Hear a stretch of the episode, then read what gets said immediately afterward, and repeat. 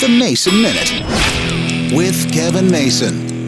I've been obsessed with pop culture for as long as I can remember. I don't even know when they started calling it pop culture. But what's funny is when you try to go do a deep dive into what pop culture is, you get some long winded explanation. It's real simple. When something becomes popular, whether it's a celebrity, whether it's a movie, whether it's a trend like MTV, MTV became pop culture back in the 1980s. It could be Pee Wee Herman, it could be Coca Cola, it could be whatever it is. But I've been collecting pop culture memorabilia for decades. From the time my dad brought me my first campaign button in the 1960s, I've been obsessed with it. And now it's time to start parting with some of my toys. I've been collecting forever. I've been paying to have them stored for years, and now it's time to go hit the antique mall and start selling. I'm pretty excited. My little section of the antique world is going up in Kentucky at a good antique mall there. My first venture into actually selling something rather than buying. Now I've got to start going through and well sorting all of my pop culture items. I've got some amazing toys and some stuff that's probably worth some value, but at this point, I'm just tired of carrying them around. I know my wife will be glad to see them gone.